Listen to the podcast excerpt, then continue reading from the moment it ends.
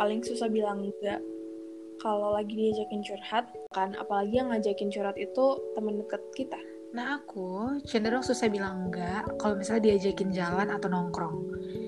Padahal aku emang lagi nggak pengen aja. Kalau aku paling susah untuk nolak orang yang minta tolong, padahal emang aku lagi nggak bisa bantu. Kalau aku paling susah bilang enggak kalau diajak makan. Padahal udah makan banyak sebelumnya.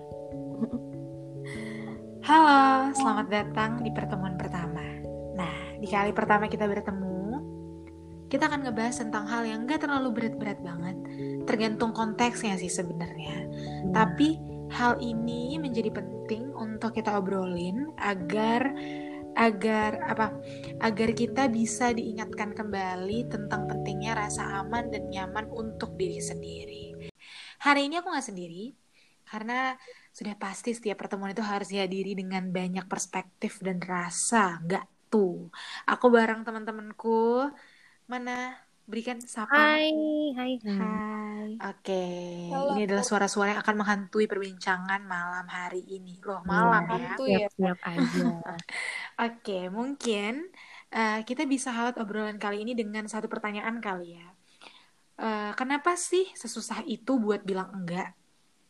Terkadang sulit gitu rasanya untuk menyatakan tidak setuju atau sekadar bilang hmm, kayaknya enggak dulu deh gitu.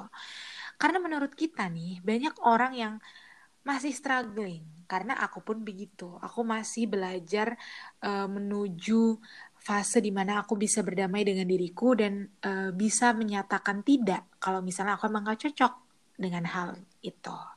Nah, tapi ada juga mereka yang sudah berhasil berdamai dengan hal ini, yang udah berhasil jujur sama dirinya sendiri, dan sanggup untuk menyatakan tidak. Kita salut sih, jujur, sama mereka yang apa ya mampu menghadirkan penolakan tanpa ngebuat diri mereka sendiri ngerasa terbeban. Nah, kesulitan buat bilang enggak gitu ya, kesulitan buat menyatakan tidak ini tuh eh, biasanya terjadi kepada orang eh, dengan mungkin ya, ini mungkin ya, dengan orang-orang yang kadar kedekatannya berbeda juga gitu. Misalnya ya, kayak aku tuh lebih susah bilang enggak ke orang yang deket sama aku. Tapi ada orang-orang yang malah lebih susah buat bilang enggak sama orang-orang yang jauh. Jauh tuh kayak temen jauh yang cuma say hi, say bye doang, atau keluarga, atau orang tua gitu ya. Banyak dan alasannya juga pasti beragam.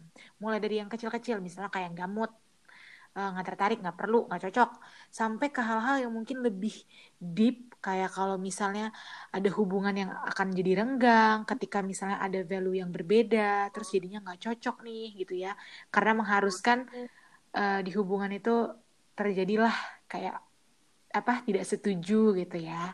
Nah, makanya kayaknya kita penting untuk mengawali cerita-cerita kali ini dengan eh, pertanyaan, kenapa ya kira-kira orang tuh susah buat bilang enggak? Oke, kalau misalnya perspektif gue sendiri, eh oke, aku aku nanya, aku mau nanya dulu ke Nadia. Oke. Eh, tadi kan sempat bilang tuh, eh, apa namanya? eh, ada beberapa orang yang susah bilang enggak buat teman dekatnya. Oke. Ada beberapa yang susah bilang enggak buat kayak teman jauhnya. Nah, kalau misalnya dari aku sendiri, itu tuh eh, aku tuh pernah ngebahas ini sama temen aku. Nah, terus aku jawabnya, aku tuh susah bilang enggak buat temen yang jauh. Karena aku merasa kalau misalnya teman-teman, kalau misalnya aku jalan atau kayak ngapain sama temen deket aku tuh, biasanya emang selalu mood.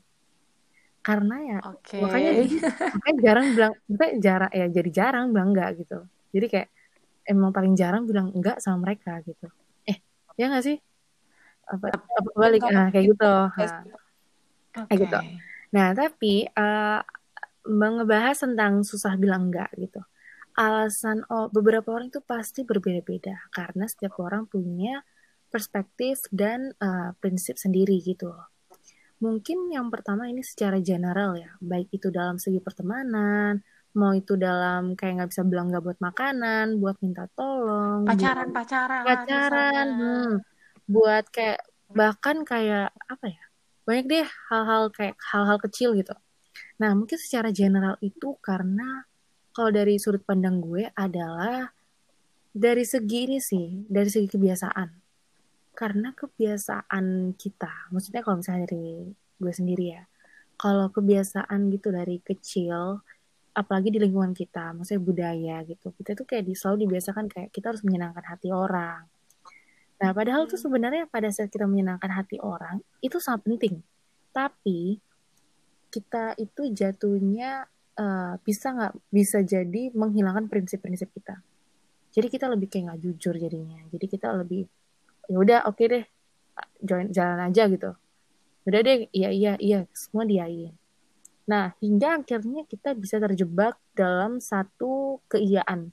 Kayak dunia keiyaan ke mana aja iya ngapain aja iya gitu hingga kita kayak lupa kalau itu tuh nggak baik buat diri kita kan Hmm, Tapi aku nggak bisa nyalahin juga gitu loh, Natla, Jun. Hmm. Kayak oke okay, kita ber, ber, kita berempat di sini punya case yang berbeda-beda.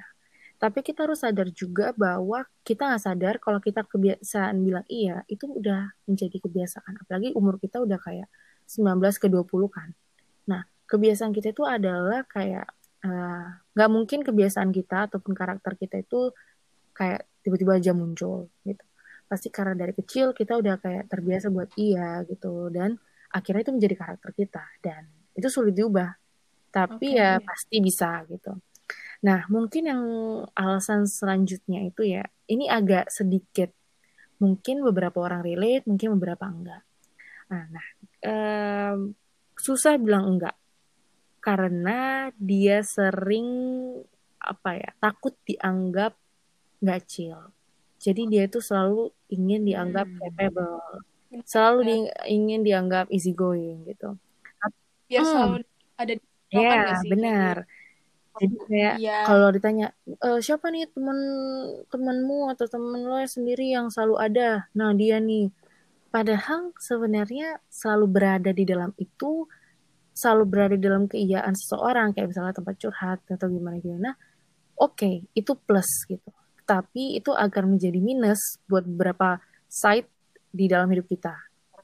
Nah, mm -hmm. tapi ya itu kembali lagi kayak awal yang aku bilang, itu ya tergantung kebijakan kita untuk memilih, memilih memilah mana yang harus diain, mana yang harus dienggain gitu. Jangan sampai kita itu di point of no return. Artinya pada saat kita bilang iya dan kita keterusan, kita nggak bisa lagi bilang enggak. Jadi orang kalau misalnya kita bilang enggak, ah kenapa? Kok kok kok tumben gini gini gini gini gini gitu. Tapi ya kita belajar lah gitu. Kita jangan sampai menyesali apa yang kita iyain.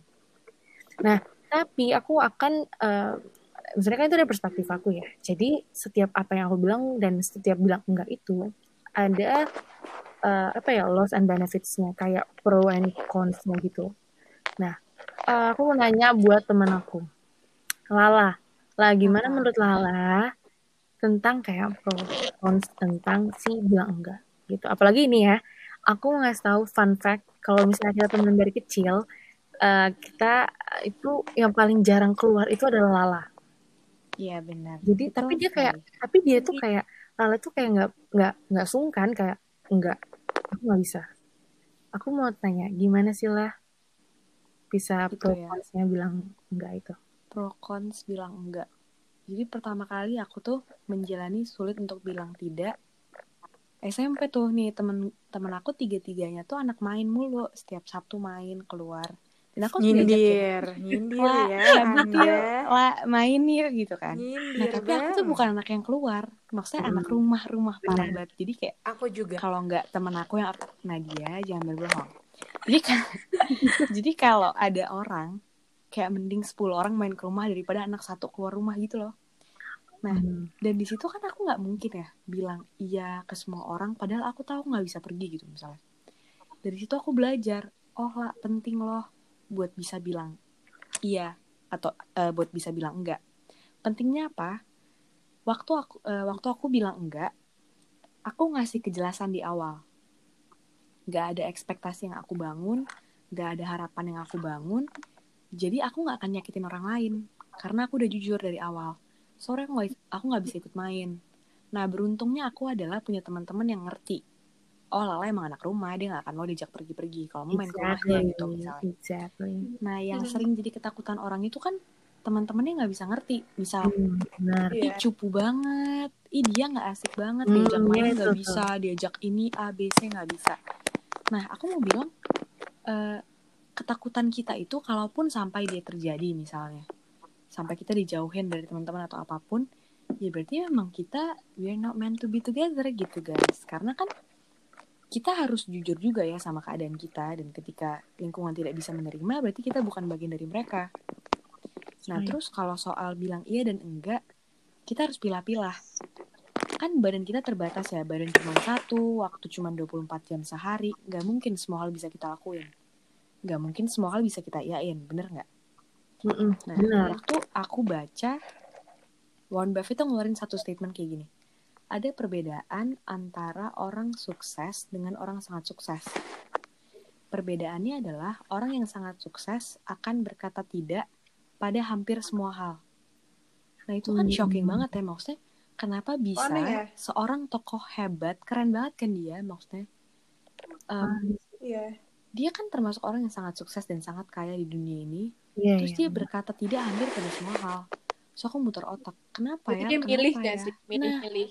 Jadi itu poin dia poin dia adalah manusia itu terbatas yang dia punya itu kapasitas gitu jadi ketika kita bilang iya ke semua hal yang terjadi adalah kecewa dan gak maksimal jadi akhirnya Hmm. dia dia tuh poinnya gini harus punya fokus di mana kita harus iya di mana kita harus enggak gitu harus bisa Iya. memilah segala Iya, sesuatu benar.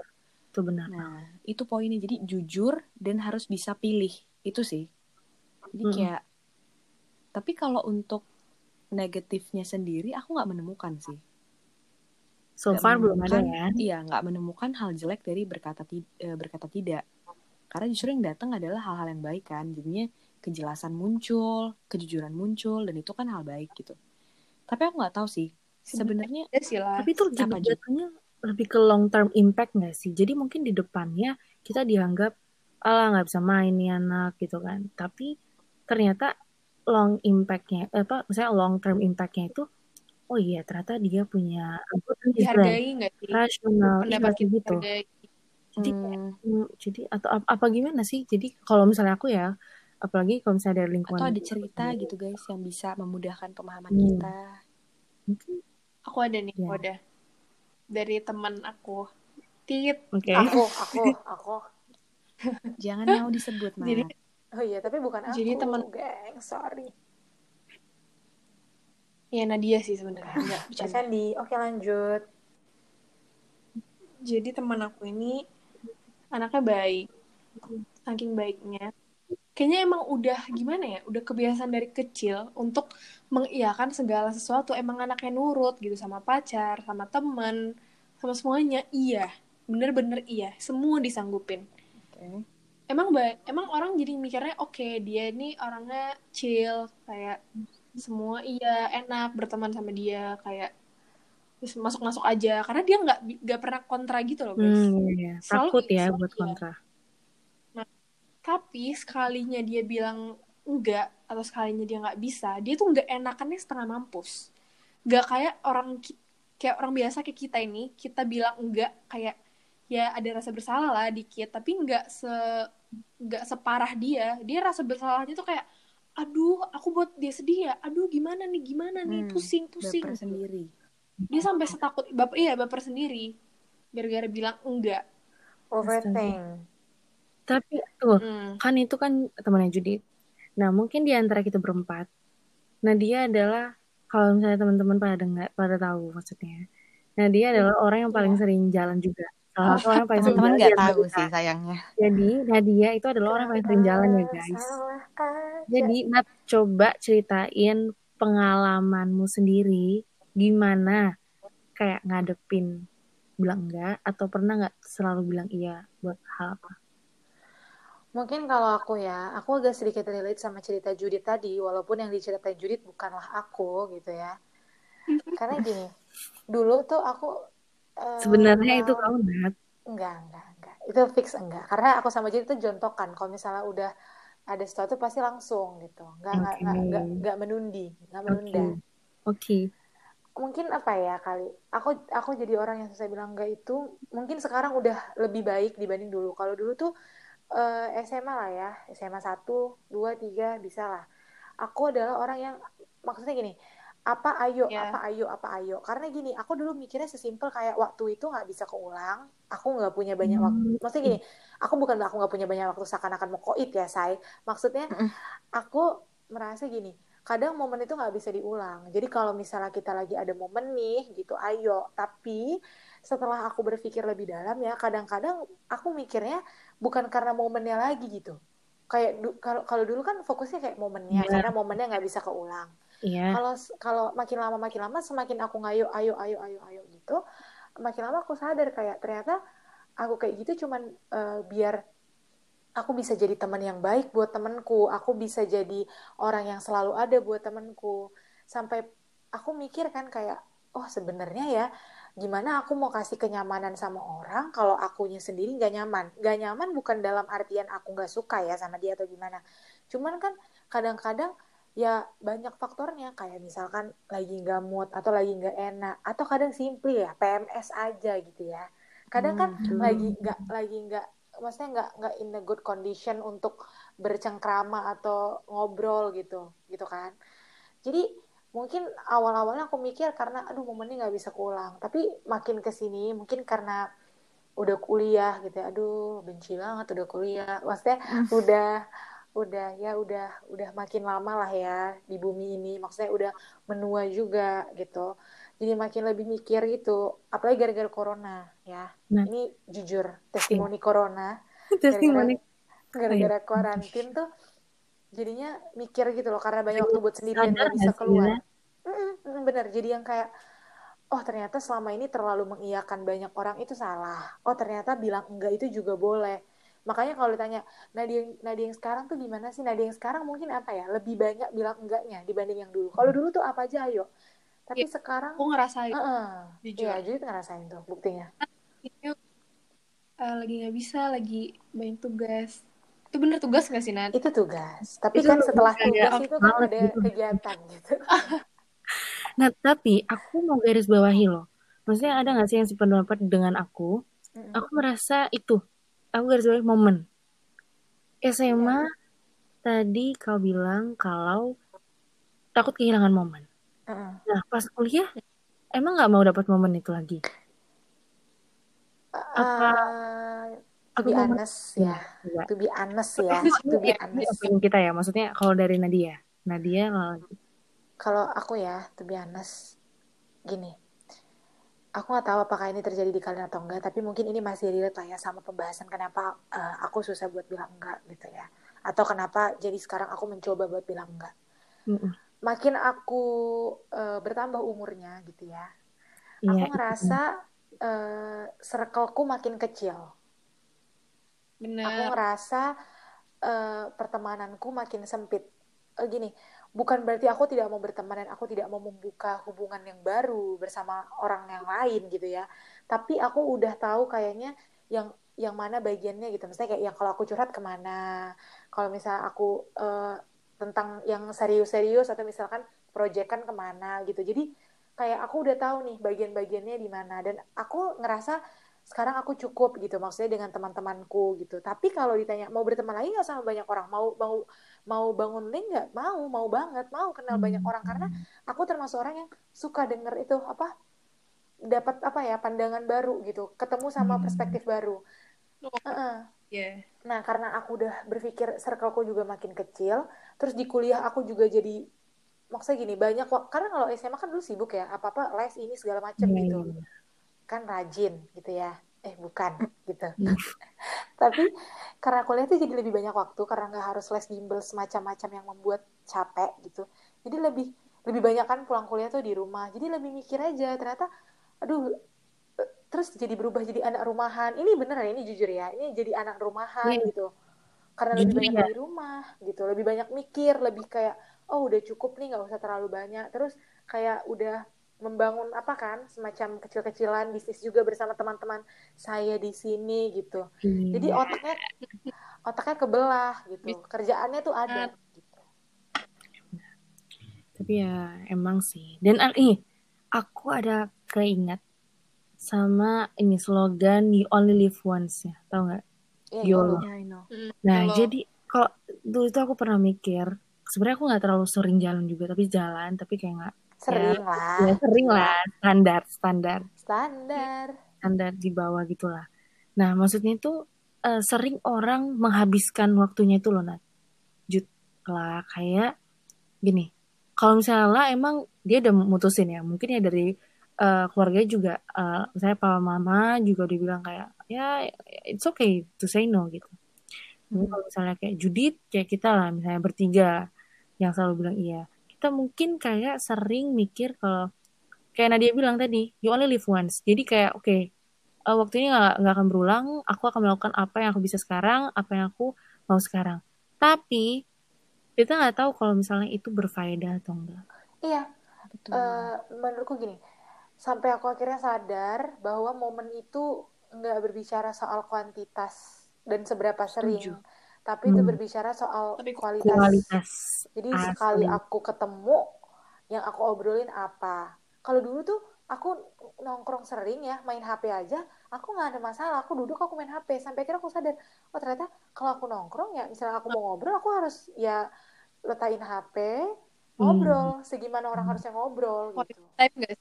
Bener-bener. Benar sih. Walaupun jarang ketemu, tapi yang diobrolin itu dapat Ada ada, isinya. nyambung. Mm. Benar. Terus kayak aku, Tapi aku lah, Hmm, eh, menurutku ya permasalahan per- kita balik ya ke apa ke kenapa orang susah bilang enggak tadi. Kadang permasalahan itu timbul karena masalah ini sih penyampaian aja sih. Jadi kayak kita nggak tahu kadang gimana cara menyampaikan yang benar agar rasa tidak enak itu tidak muncul di iya. antara si yang menawarkan Bener dan yang ditawarkan. Yang diminta tolong dengan yang akan menolong gitu Ya, Hmm. aku pribadi belum tahu sih jujur. M- maksudnya gini, aku udah bisa bilang enggak, tapi aku sering kali nggak tahu kalau kadang-kadang cara aku juga nyakitin orang. Iya. Nah, Jadi- yang perlu kita pelajari adalah bagaimana cara berkata tidak tanpa menyakiti. Karena teman kalian yang satu ini kan agak-agak frontal, guys. Jadi takutnya kan banyak hati yang kurang dijaga gitu. Nah, Mungkin ada aku- anak-anak aku yang lebih berhati frontal. lembut Aku paling gitu frontal maksudnya. Yang lebih bisa membantuku dan teman-teman pendengar untuk berbicara dengan lebih apa ya, kalem aja gitu ngomong. Proper gitu. Tapi tapi enggaknya nyampe gitu. Mm. Bukan iya iya tapi enggak. Iya sih itu penyampaian ya. Gimana Kalau aku sih gimana ya? Sebenarnya kalau kita bilang enggak, itu pasti kita mengecewakan hati beberapa orang. Itu udah pasti. Eh, aku ngelihat dari dari kita sendiri dulu, dari diri kita sendiri. Yang pertama, kita tuh harus sayang sama diri kita sendiri. Kita ini cenderung selalu berusaha buat ngeiyain atau nyanggupin ajakan teman kita sampai kita lupa kalau diri kita sendiri tuh lagi nggak nyaman atau lagi nggak seneng gitu sama keadaan itu. Iya. Yang kedua, kita tuh harus tahu kalau nyenengin hati orang itu sebenarnya adalah tanggung jawab orang itu sendiri. True. Ya memang kalau misalnya kita kayak bilang enggak, pasti dia sedih, ya wajar. Tapi ya kita juga punya hak buat nolak gitu. Ya walaupun sebenarnya kita tuh ambil andil lah sedikit banyak buat nyenengin hati dia, tapi ya sekali-sekali oke kita nyanggupin dia, oke bilang iya, tapi kan ada beberapa saat di saat mood kita lagi ngebaik atau di saat kita lagi capek banyak tugas ya nggak apa-apa dong sekali-sekali kita nolak. Nah tadi Lala nanya gimana caranya biar walaupun kita nolak tapi jawabannya tersampainya enak gitu ke dia Iya, betul. yang aku pelajarin ya selama ini maksudnya kayak yang dari aku alamin atau dari teman-teman juga eh, jujur sih jadi kita harus berani jujur dan pakai alasan yang sebenarnya Hmm. itu kayak bakal ngebuat diri kita nyaman jadi rasa bersalahnya itu minim kalau kita udah jujur. Hmm. Eh, kayak ya lebih enak gitu lebih plong gitu kita buat bilang enggaknya. Karena kita udah jujur sama diri kita sendiri dan juga teman kita. Eh, jadi ya rasa bersalahnya itu yang kayak lebih dia berkurang dikit. Contoh nih kayak kita lagi mau diajakin pergi tapi kita lagi mager kayak capek habis kelas atau habis ngapain. Ya udah kasih tau aja. Dan dan jujur itu jujur itu eh ngebuat kalau seandainya suatu saat dia ngajak kita lagi dan kita pakai alasan yang sama contohnya kayak nggak bisa aku lagi aku mager Iya. atau aku capek di kelas jadi ya dia percaya ya memang kita lagi capek. Dan dia nggak ngerasa kayak wah dia lagi nggak mau jalan sama kita. Karena di yang pertama tadi atau kita tuh sering diajak dan kita udah pakai alasan yang jujur. Iya. kita nggak bisa karena apa lagi lagi pergi sama keluarga atau lagi ini nih kita biasanya relate ke aku juga sih kadang aku lagi jalan sama pacar tiba-tiba diajakin nongkrong sama temen paling gak enak kan iya. kayak gitu.